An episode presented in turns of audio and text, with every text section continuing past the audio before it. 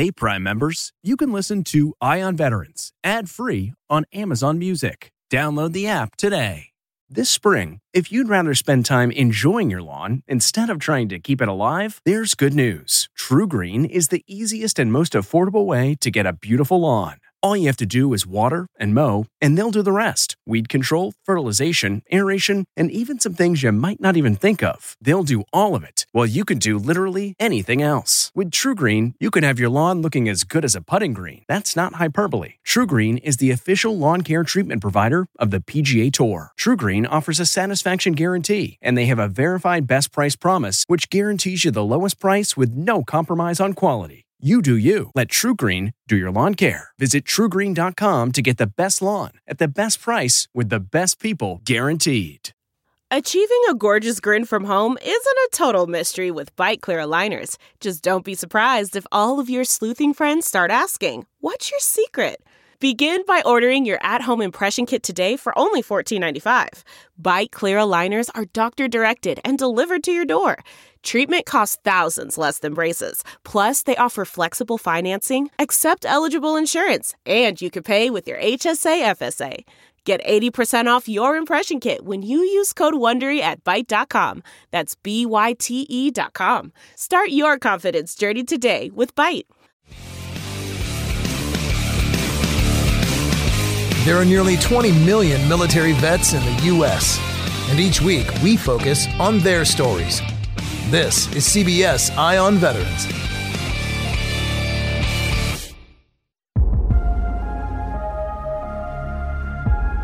Welcome back to CBS Eye on Veterans. I'm Navy vet Phil Briggs, reporting for ConnectingVets.com, the military news and veteran lifestyle website. Now, our guest today is Nate Boyer, and we're discussing his latest film, MVP, the story of merging vets and players when you retire is not on your terms. It makes it just that much harder to let go. But Will the Drill, he is without a doubt a legendary journey. What are we going to do to replace the game, Will? Football has changed a lot since you earned your prime. You go to the game this week? Football isn't everything, right? We lost 29 Marines on back to back deployments. You can't come home until you go home. I can't go home if I never had one.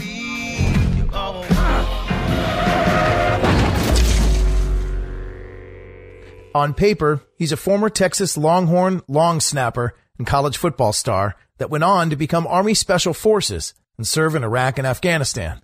And afterward, he was one of the rare breeds of military vets who goes on to play in the NFL, where he played and started with the Seattle Seahawks.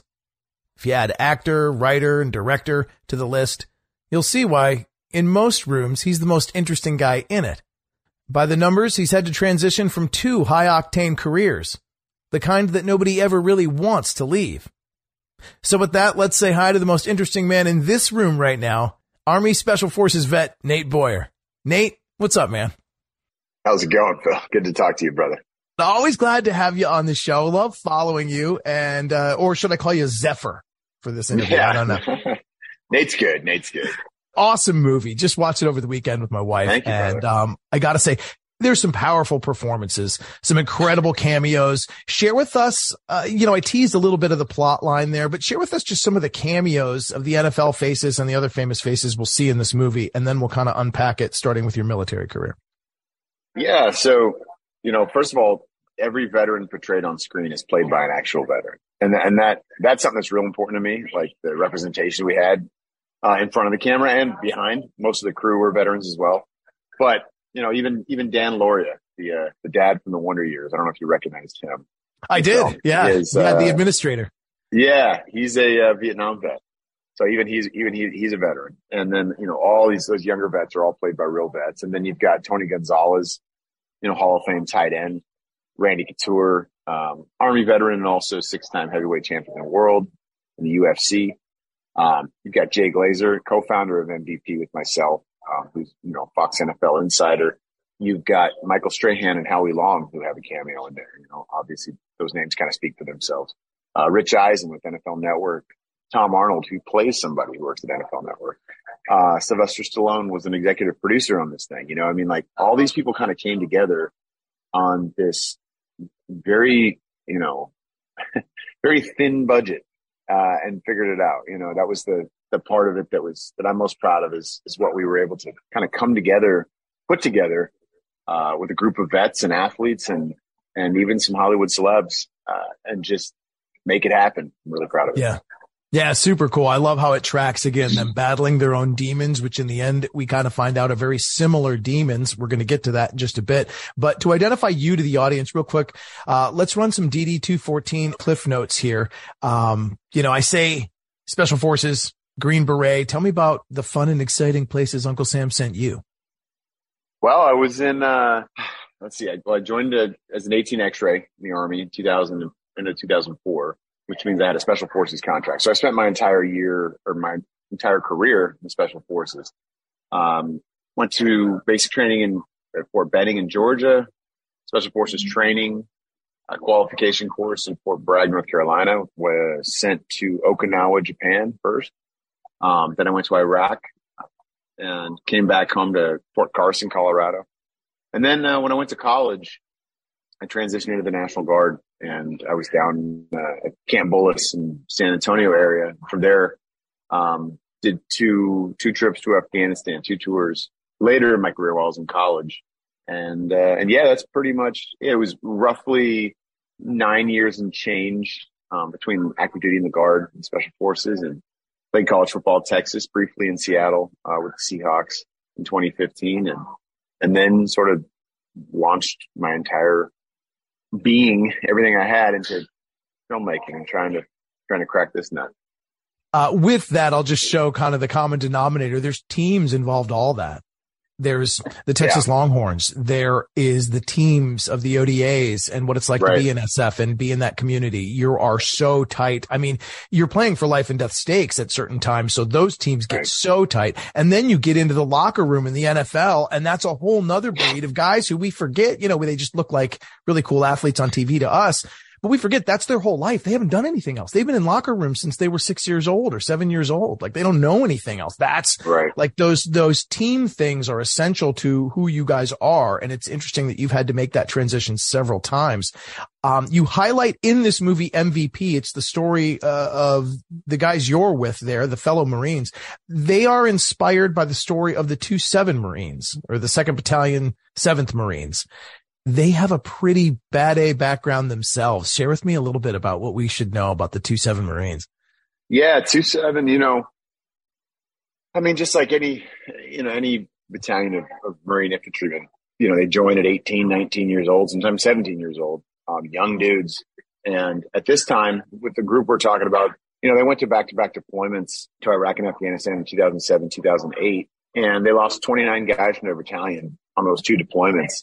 And, you know, one of the heartbreaking things after coming back home since then, um, now to date, I believe they've lost 56 to their own hands, you know, and it's, it's really a struggle for a lot of them. And, and, you know, in the movie, the Zephyr character, he's, he's actually a composite character of a few different of our, a few of our veterans that come into MVP on a weekly basis. For those that don't know real quick, MVP stands for Merging Vets and Players. And it's a nonprofit organization. We bring together combat vets and former professional athletes and help them find purpose and identity when they lose a uniform. So MVP, the movie, is based on the genesis of merging vets and players, like how it all started, basically. Um, but those characters, a lot of those, that Zephyr character is sort of a an everyman character from two seven. They've just a lot of these guys come from tough upbringings, tough neighborhoods, tough childhoods. Some of them kind of running to the Marine Corps, you know, and they go overseas, they give everything they have. They're part of a team. They're a part of a mission, something very special and purposeful. And then they come back and they lose the team. You know, they lose that uniform, that identity, a sense of purpose and mission and all those things. And it's really hard to move forward. And, you know, I mean, cause I, I experienced some of that. A lot of veterans experience that, but I think it's even more of an intense situation when you at 17, 18, 19, you're thrust into war and you are like boots on the ground, you know, kicking doors down, getting shot at, losing buddies here and there. Like it's just intense, you know, and then you're 23, maybe 25, you know, into their thirties and they come back and transition into the real world and, you know, find a civilian job that's meaningful. That, that Zephyr character, his, uh, Uh, he's based off of uh, you know a, a, somebody of a different name, but that individual when he came back, he didn't know what to do, and he he had a friend that helped get him a job at Forever 21, like stocking shelves. And he was just like, what am I doing? You know what I mean? It's crazy, but it's just, it's a very common story. And then so many of these NFL players, former fighters, you know, just professional athletes in general have a similar experience of the transition. Obviously, they're not going to war. They're not joining the military. Um, they're playing professional sports and some of them making a good amount of money. So it is different in a lot of ways in that regard. But when they lose the team in the uniform, there's like this guilt, embarrassment sometimes, inadequacy, feeling like kind of worthless now. And you've sort of peaked at a very young age and you don't know who you are. That, that stuff's all similar. So that's why we built uh, Emerging Vets and Players. Uh, and that's why we thought it was important to make a movie about this to kind of help people that don't get to see this story and don't understand this narrative. Um, they can kind of hopefully relate to it at least in some way.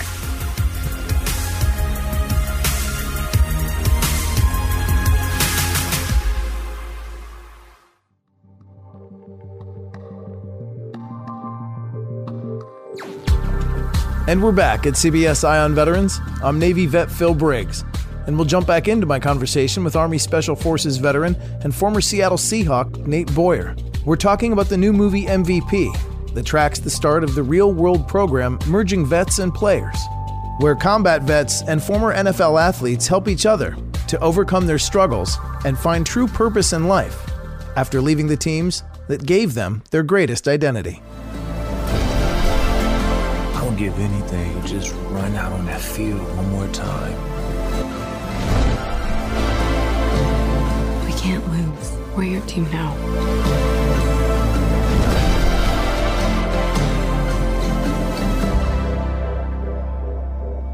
Didn't think I'd buy it at first when I saw how do NFL players relate to these combat vets because I knew the stoic history of the two seven, right? I mean, good, good, right. good Lord, go back. It's the Pacific Theater. It's, it, it's, they backed up Chesty Puller and Guadalcanal and in Peleliu and in uh, like all those famous battles, uh, through the Korean War, through Vietnam. You know, these guys were studs and I wondered right. about the pairing, but then I saw the heartbreak in that character, Will, Mo, uh, Mo McRae is the actor. Mo McRae, yep. I saw the heartbreak in his eyes and how he just didn't feel like doing anything because he's like, man, I'm used to being the center of attention. I'm used to playing on this big stage. Right. I'm used to being huge.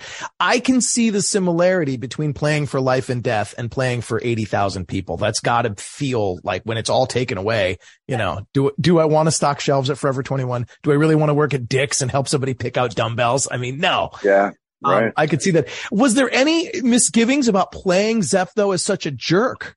At the beginning because like as a veteran that didn't see the tip of the spear, I look at right. sometimes and I say, man, those guys are so hard. They're always like, I don't want help. I don't need your help. Uh, I'm broken. You can't fix me. And I get it.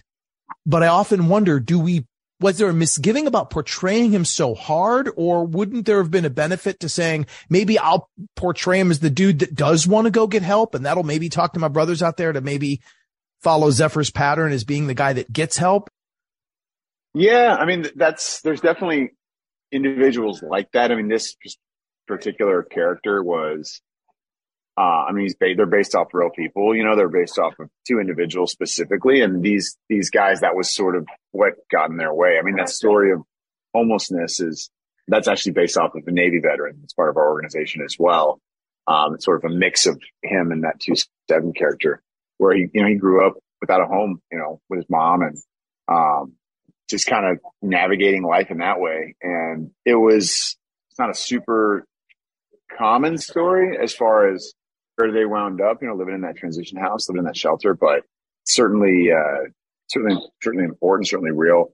And, but yeah, I see what you're saying. I mean, there's definitely, there are some individuals that kind of, you know, approach it in a different way and have that, have that, uh, have that story, kind of have that that piece of it. But these guys, that was sort of what got in their way. Like just the unwillingness to ask for help and trying to tough it out, you know, suck it up and drive on, as they say. Just, yeah, I'm not, I'm not supposed to ask for help. I never, you know, if you ask for help when I was doing what I did in the military, it was seen as weak, you know, and it was just right. like, that's not, you know, I, I, haven't learned how to do that yet. It's sort of the story of them learning to do that You know, and I get it too. It's a real story. You soften him up too much, and then it's a Hallmark movie, and I can't see Nate Boyer making right. a Hallmark movie. So uh, that's not yet. Maybe down um, uh, let's uh, drive on. Some of the locations, some of the scenery, the imagery in this movie, I thought was just really cool. I want to say one of the most surprising things is horseback riding and a river in LA. I, I, right. I, just, you don't even think about that. It wasn't until I saw something on another channel that I did learn that there is an actual river that runs through LA. Yeah. Um, most of it's concrete, but, um, yeah, yeah, yeah. share with me about the horse because I know, was that a nod to weave into the story to tell vets, Hey man, if you're struggling, go get with some of these beautiful creatures, man. They will help you. Yeah. Um, yeah, it's, it's a, a, I mean, horse therapy, first of all, is a big part of what a lot of that sort of utilize area, but also I just wanted to add some more juxtaposition and something a little bit different than people expected. First of all, the story of this veteran and this former athlete takes place in Hollywood, you know, which I think a lot of people wouldn't assume many vets live in Hollywood. And, uh, there's a lot, there's a, there's a good amount in, uh, in the LA area, a, a huge amount. There's a huge veteran population, a lot of homeless veterans as well. Um, so part of it was that part of it was just the, the idea that like he seeks, um, a bit of the adrenaline that comes with some kind of danger or adventure or those kind of things that he misses from when he was in. And so, you know, riding, riding horses for him sort of out in the outskirts of, of LA and, and some, you know, and not some necessarily some great neighborhoods. I mean, those matched with you know, him, him ruck marching through Skid Row and like those kind of things that we kind of show in the movie. Like for him, that it reminds him of, it makes him feel just little hints of what it was like to be in combat, which he does miss. He misses that like sense of purpose, the life and death of it. A good friend of mine who, and we use a quote in the movie, um, a good friend of mine in, in Tyler Grey, um, talks about it all the time about how most of post-traumatic stress comes from lack of traumatic stress. And, you know, so it's that kind of, that kind of piece. And, and, and we, uh, that kind of feeling we, t- so we, we wanted to not only touch on that and say that, but kind of show that and feel it. And, and hopefully that came across in some ways. But I think the horse, the horseback riding is just like, you know, it definitely threw people, I think a bit. Like there's some people that read the script, they're like, why, you really need the horses? I'm like, yeah, maybe we don't, but you'll see at the end of the story why I think it's important. And uh because uh, it's got to take them to this place.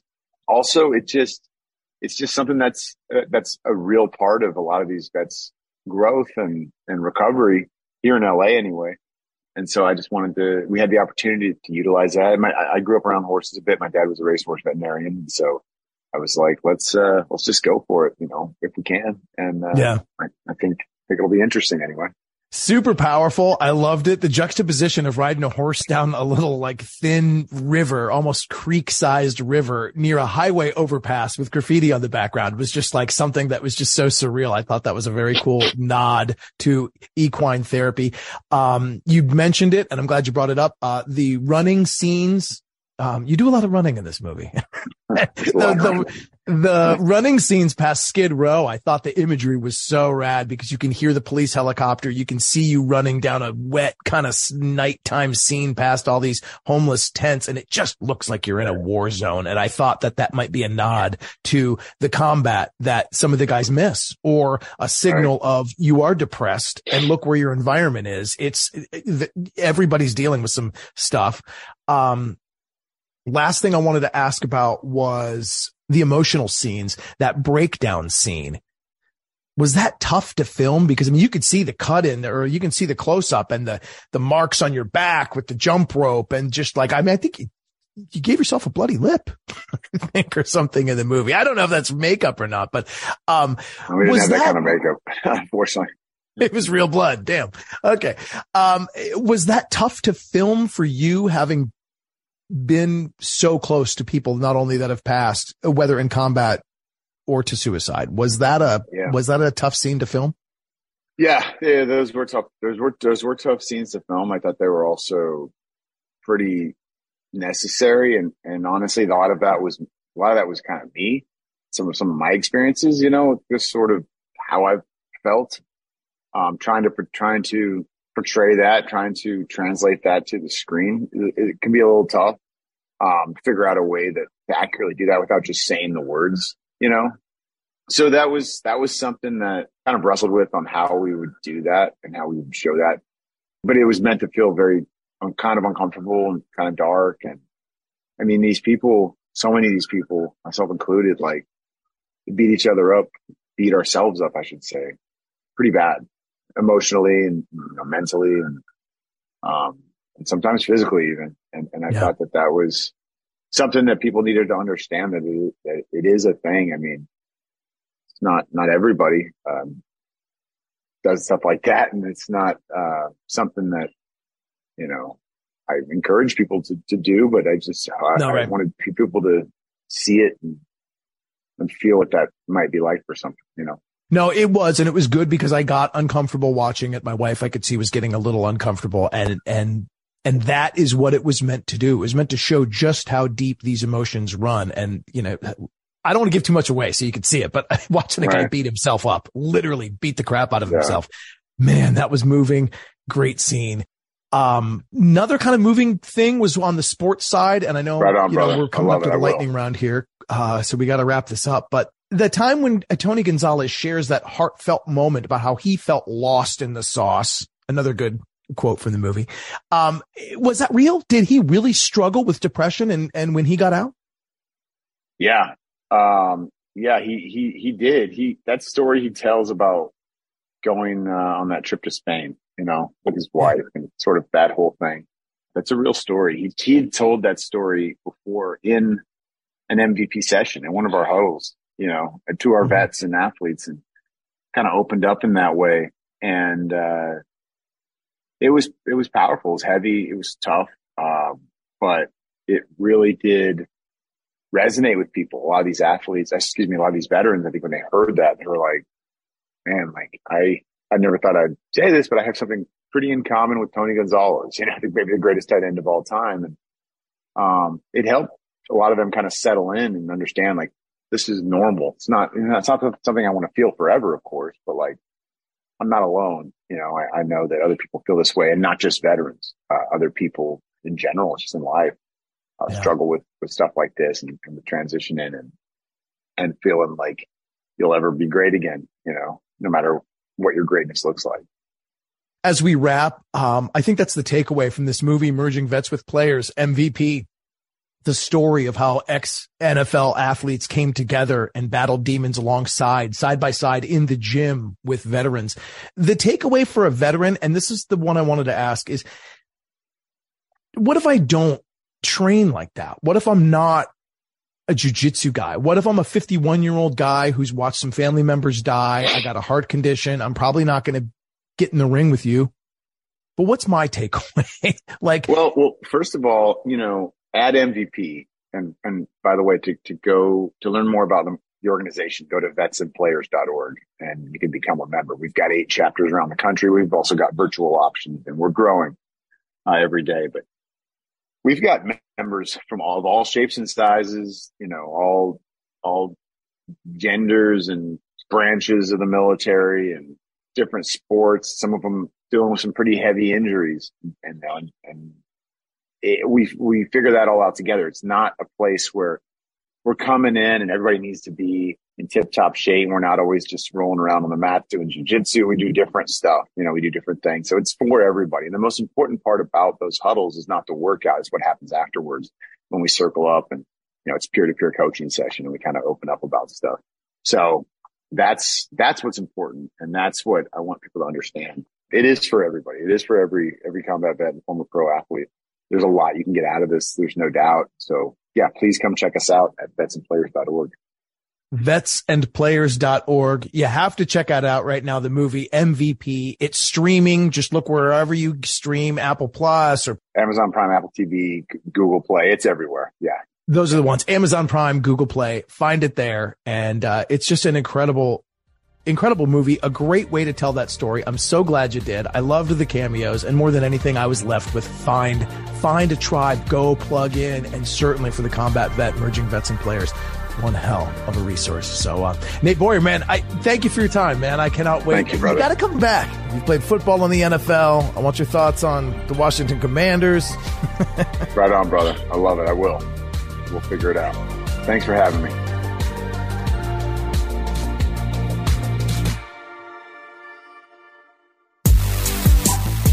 I'm Navy veteran Phil Briggs for ConnectingVets.com. And this hour, we're talking with military vets who are being honored by Evan Williams Bourbon as American made heroes. Now, our next vet is an amazing woman. Retired Army Captain Mary Tobin grew up watching her mother do everything in her power to help those in need, even when her own family didn't have much. She left Atlanta at only 17 to go to the United States Military Academy at West Point. And it was in her third year of training that 9 11 drastically altered the trajectory of her career. Right after graduation, she deployed to Iraq for six months, receiving a combat action badge. And as we're about to hear, her career shattered some glass ceilings as she became the only woman and black officer in her unit. So, being in a field artillery unit, at the time, that unit had not had women officers or women enlisted soldiers serve in that unit, especially not in a time of war. Uh, so I actually had to get a waiver in order to deploy uh, with my unit at the time. And so what was very interesting was watching the men who had never served with a woman before try to figure out, okay, where's the lieutenant going to use the bathroom? Where is the lieutenant living? Uh, is she staying in our tent? And um, I actually got more enjoyment watching my my fellow male soldiers squirm um, over trying to figure out how I was going to perform basic hygiene functions um, than you know than anything else. And so you know, eventually they got used to it. Um, you know, because I think you know we about a month into our time in Iraq, and this is my first deployment. Everyone kind of figured out all that matters is how well you can do your job and how well you take care of each other and how well you have each other's back. And so, you know, it took about one one day in which my soldiers came to the range with me and saw me shoot and get expert on my weapon. Um, they came to the physical training field and saw me uh, do well on my PT test, and they saw me um, know my know my work and know my job and make the right decisions. And so it quickly went from oh our LT has ovaries to our LT is a badass. And so um, I really really appreciated being challenged in that way. Um, but you know my differences were apparent. I thank you for doing that because that's huge. There's a lot of young ladies out there looking up to you, saying, "Wow." I can do that too, and um, absolutely, yeah, that's just that's good stuff. Uh, also, good stuff, and should be noted when you get into talking with veterans, you can probably uh, throw some weight around because uh, you do, in fact, have a combat action badge. I do. I mean, you know, I, I, what's interesting is no one, you know, who's ever, you know, put on a uniform brags about, you know, achieving, you know, badges or awards where you were in direct danger or harm or someone else was in direct danger or harm. Um, you know, that those incidences, you know, take for the one that, you know, I received the combat action badge for, um, it's pretty traumatizing, you know, it's, and it's also wrapped in gratitude, right? That I was one of the lucky ones who, who made it back and I, and I have all my limbs and, you know, I have most of my mind. you ask my family and friends, they'll tell you I'm crazy most days. Um, you know, but, you know, very proud of the fact that the military, um, during the time that I received the badge, rec- recognized that there were so many other types of units outside of the infantry who were in direct combat, who were um, out there fighting against the enemy um, on different fronts that unlike that we have ever seen in the military before. And so being able to recognize like those units that were out there supplementing the infantry and the field artillery units that were on patrol and, and making sure that they were keeping the people of Iraq safe as well as our soldiers safe. It was I think it was fantastic that the military evolved, right, to make sure that we were honoring and valuing all of the work that was happening. You and I just happened to be one of the people um, who was honored in that way, and I'm grateful for that but I'm more grateful um, that I have a life um, that I that I still live, and then I get to use my life in the way that I'm um, using the work that I do for veterans to honor those who who made the ultimate sacrifice. Now, hearing how Mary is honoring this life and her fellow veterans is truly an incredible story. I was medically retired from the Army after 10 years, and I was not happy about it. Um, you know, I just sustained injuries over my time in the Army that, it, you know, that meant that it was better for me to transition to a life of being a civilian and to focus on healing in that way. That I would never get better if I kept hard charging uh, in the military. And so doctors made a very hard decision and decided that I should be medically retired. I fought it tooth and nail, you know. But I think what was most uh, stark for me was after the military, I could not find purpose in a regular nine to five. And what does that mean? Um, that means that if I could not reach out and touch uh, the people that I was directly helping, if my work didn't directly impact someone's life or a community becoming better, I just could not connect to it the way I could in the military. And so I found myself searching for purpose and reason. Um, and I found it in volunteering. And my first volunteer uh, role was um, for an organization that I work for now called The Mission Continues. And I remember it was roughly about five years ago, I went to volunteer in Brooklyn. Uh, there was a young lady, a 12 year old um, young lady who had been raped in a park just a few weeks before. And the Mission Continues was working in that very same park to clean it up. It was known for where drug addicts frequented, it was known for a lot of violence and that young lady had been taken there and raped. And so instead of um, wallowing in the grief and the tragedy of it all, the mission continues descended upon that park and completely transformed it. And about 50 veterans spent six hours just working. We barely drank water, we barely ate, we just dug in. And for the first time, I felt that sense of connectedness that I'd been missing in the Army. And I said to myself, you know what? One day I'm going to work for that organization. And I continue to uh, do work in nonprofits as an executive director. And I always chose to work with the Mission Continues when I had to do community impact work. And I just saw like the impact on veterans, feeling useful again, bringing their skills to bear, leading work in communities, as well as helping people and believing in the strength of, of the people in that community that we served. And so now I get to lead the East region of the mission continues. So that's 26 cities, including Brooklyn and that park that I first worked in. And we work uh, to not only support the efforts that need to happen in under resourced communities, but we're working to give veterans a sense of purpose and commitment to serving our country again. And it is literally the nexus of who I am. Um, I'm so proud to be a veteran and my service to this country but I'm also driven by the need to see this world better. So I get to do that in one shot and I get paid to do it. I really can't think of a better situation. that is awesome. And that certainly makes you so deserving of the Evan Williams American Made Hero honor. Uh, oh, and, thank you. And, and just such a beautiful story to go from volunteering to being the executive director for a whole region of the country. Uh, the mission continues. Uh, lucky to have you. Um, yeah, thank you. If I can ask eh, kind of a sidebar here, but What's your thoughts for the future? What's your thoughts for our country going forward in light of all that's been going on lately?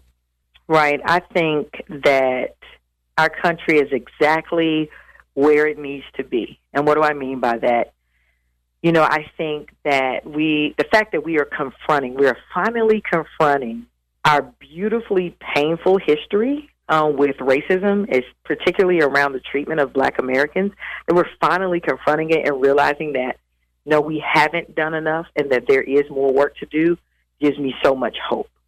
The conversations that are happening, not only just at the individual level, but at the corporate level, when you see global organizations taking a stand and revamping how they do diversity, equity, inclusion in every facet of how they do their business, from their supply chains to their hiring practices to scholarships that they give out.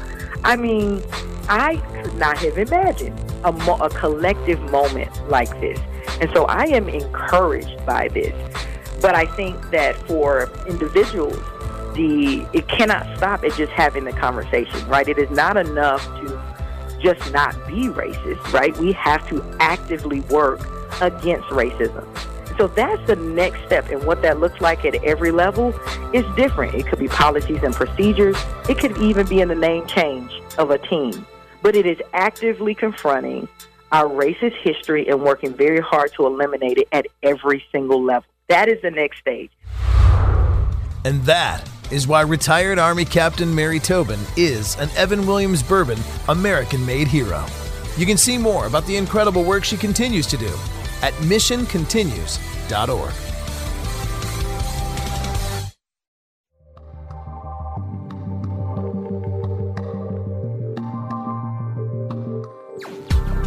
Now, in November, we recognize and honor military vets. So, we wanted to take a few minutes and honor the veterans from our sponsor, University of Maryland Global Campus. Recently, as we were getting ready to end our day here in the States, a new day was just beginning in Japan. And that's where Dr. James Wyatt is a professor of English and writing for UMGC. We talked to him about his time in service during the tumultuous Vietnam era, shared some sea stories, and heard some important life advice for service members and veterans that are considering getting their college degrees. Army veteran and professor Dr. James Wyatt, how are you, sir? Doing great. It's a beautiful day here in Japan. Uh, sun shining and it's nice, not too cold. Right on. Always love these interviews. I'm getting ready to say good night. You're getting ready to say good morning. But uh, it's just so so glad to have you on the show. I know that there have been some successful students that have crossed your path, but you have been one. Tell me about your service related background. Uh, I was in the Army. Uh, I was at Fort Polk in 1970 for basic training and AIT training, and then I went to uh, Fort Benning uh, Infantry School.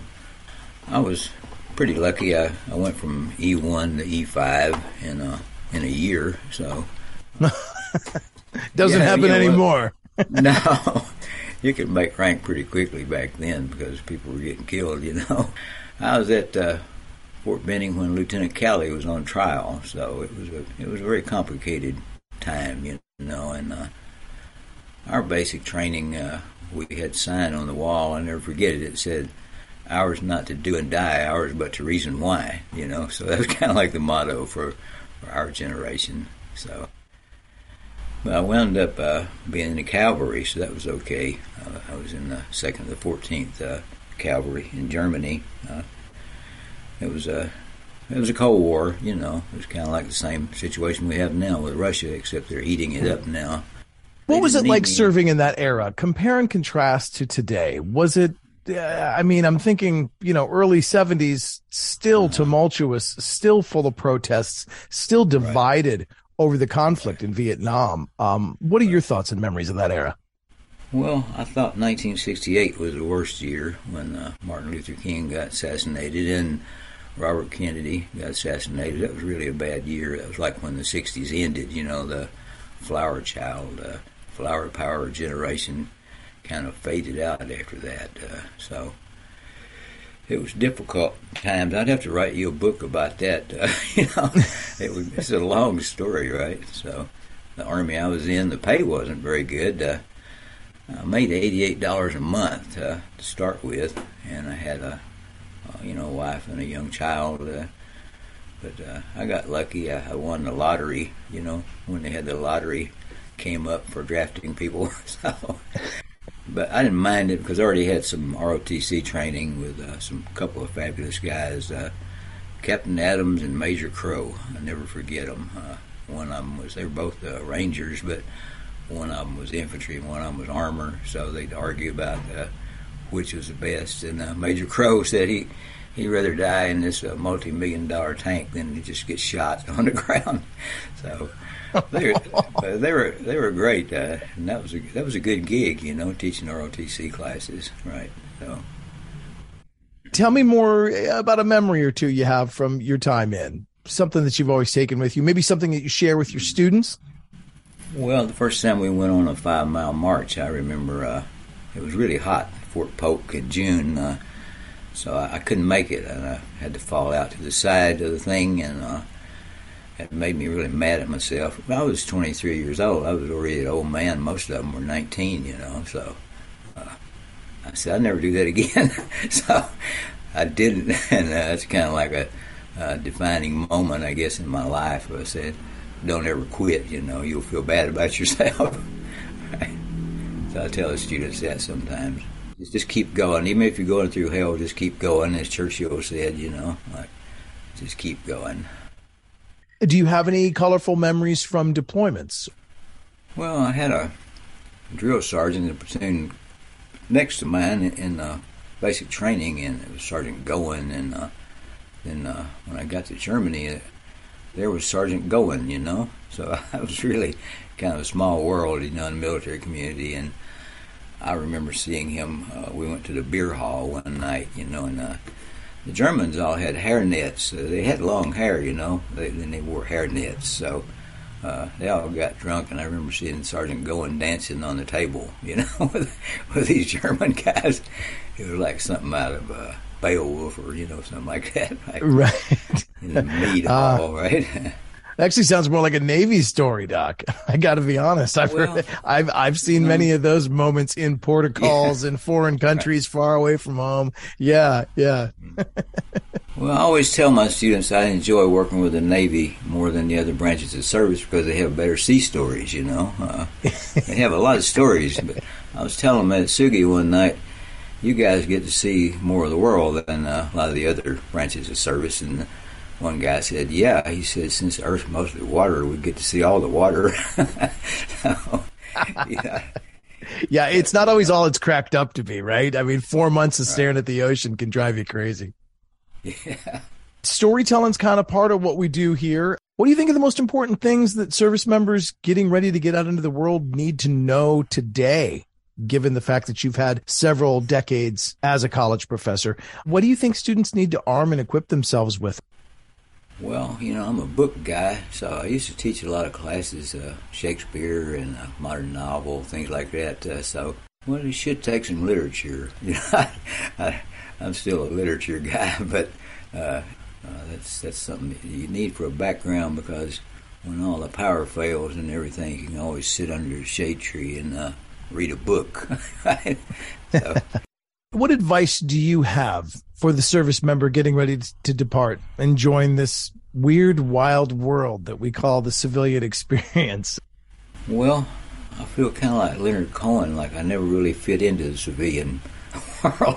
I think that's why I wound up working with the military because it's it's just as one old guy said once uh, in a meeting I was in. He said he couldn't understand the civilian world, but all those people running around out there with no supervision.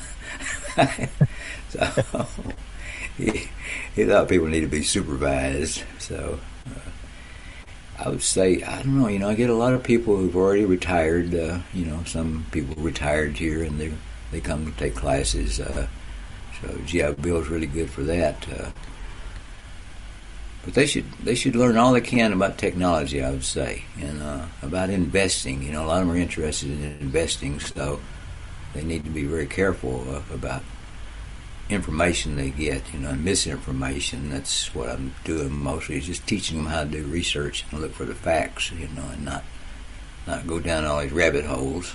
Critical thinking is a lot of it, you know, analyzing things and comparing and contrasting. Uh, uh, I guess the thing they need to do is just keep updated, you know, because uh, looking at these companies, I see Amazon's laying off maybe a whole bunch of people this week. Uh, it's it's a different world than the world I grew up in because it's a gig world, you know.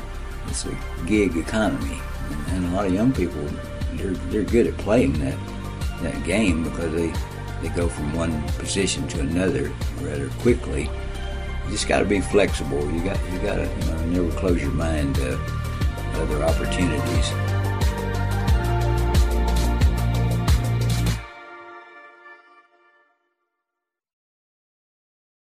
Hey, Prime members, you can listen to Eye on Veterans ad free on Amazon Music. Download the Amazon Music app today. Or you can listen ad free with Wondery Plus in Apple Podcasts. Before you go, tell us about yourself by completing a short survey at slash survey.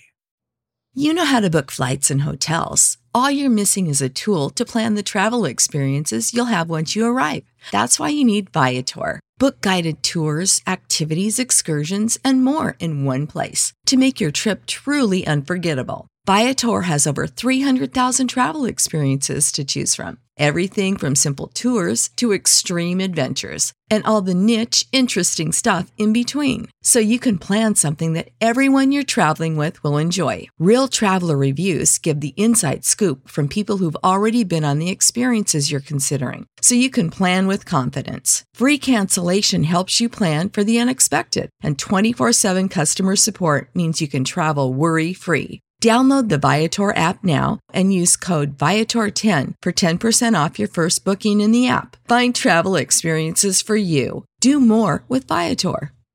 Catch every episode of 60 Minutes, America's most watched news magazine show, as a podcast. Hear in depth investigations across politics, news, and entertainment on your schedule. Listen to 60 Minutes ad free on Wondery Plus.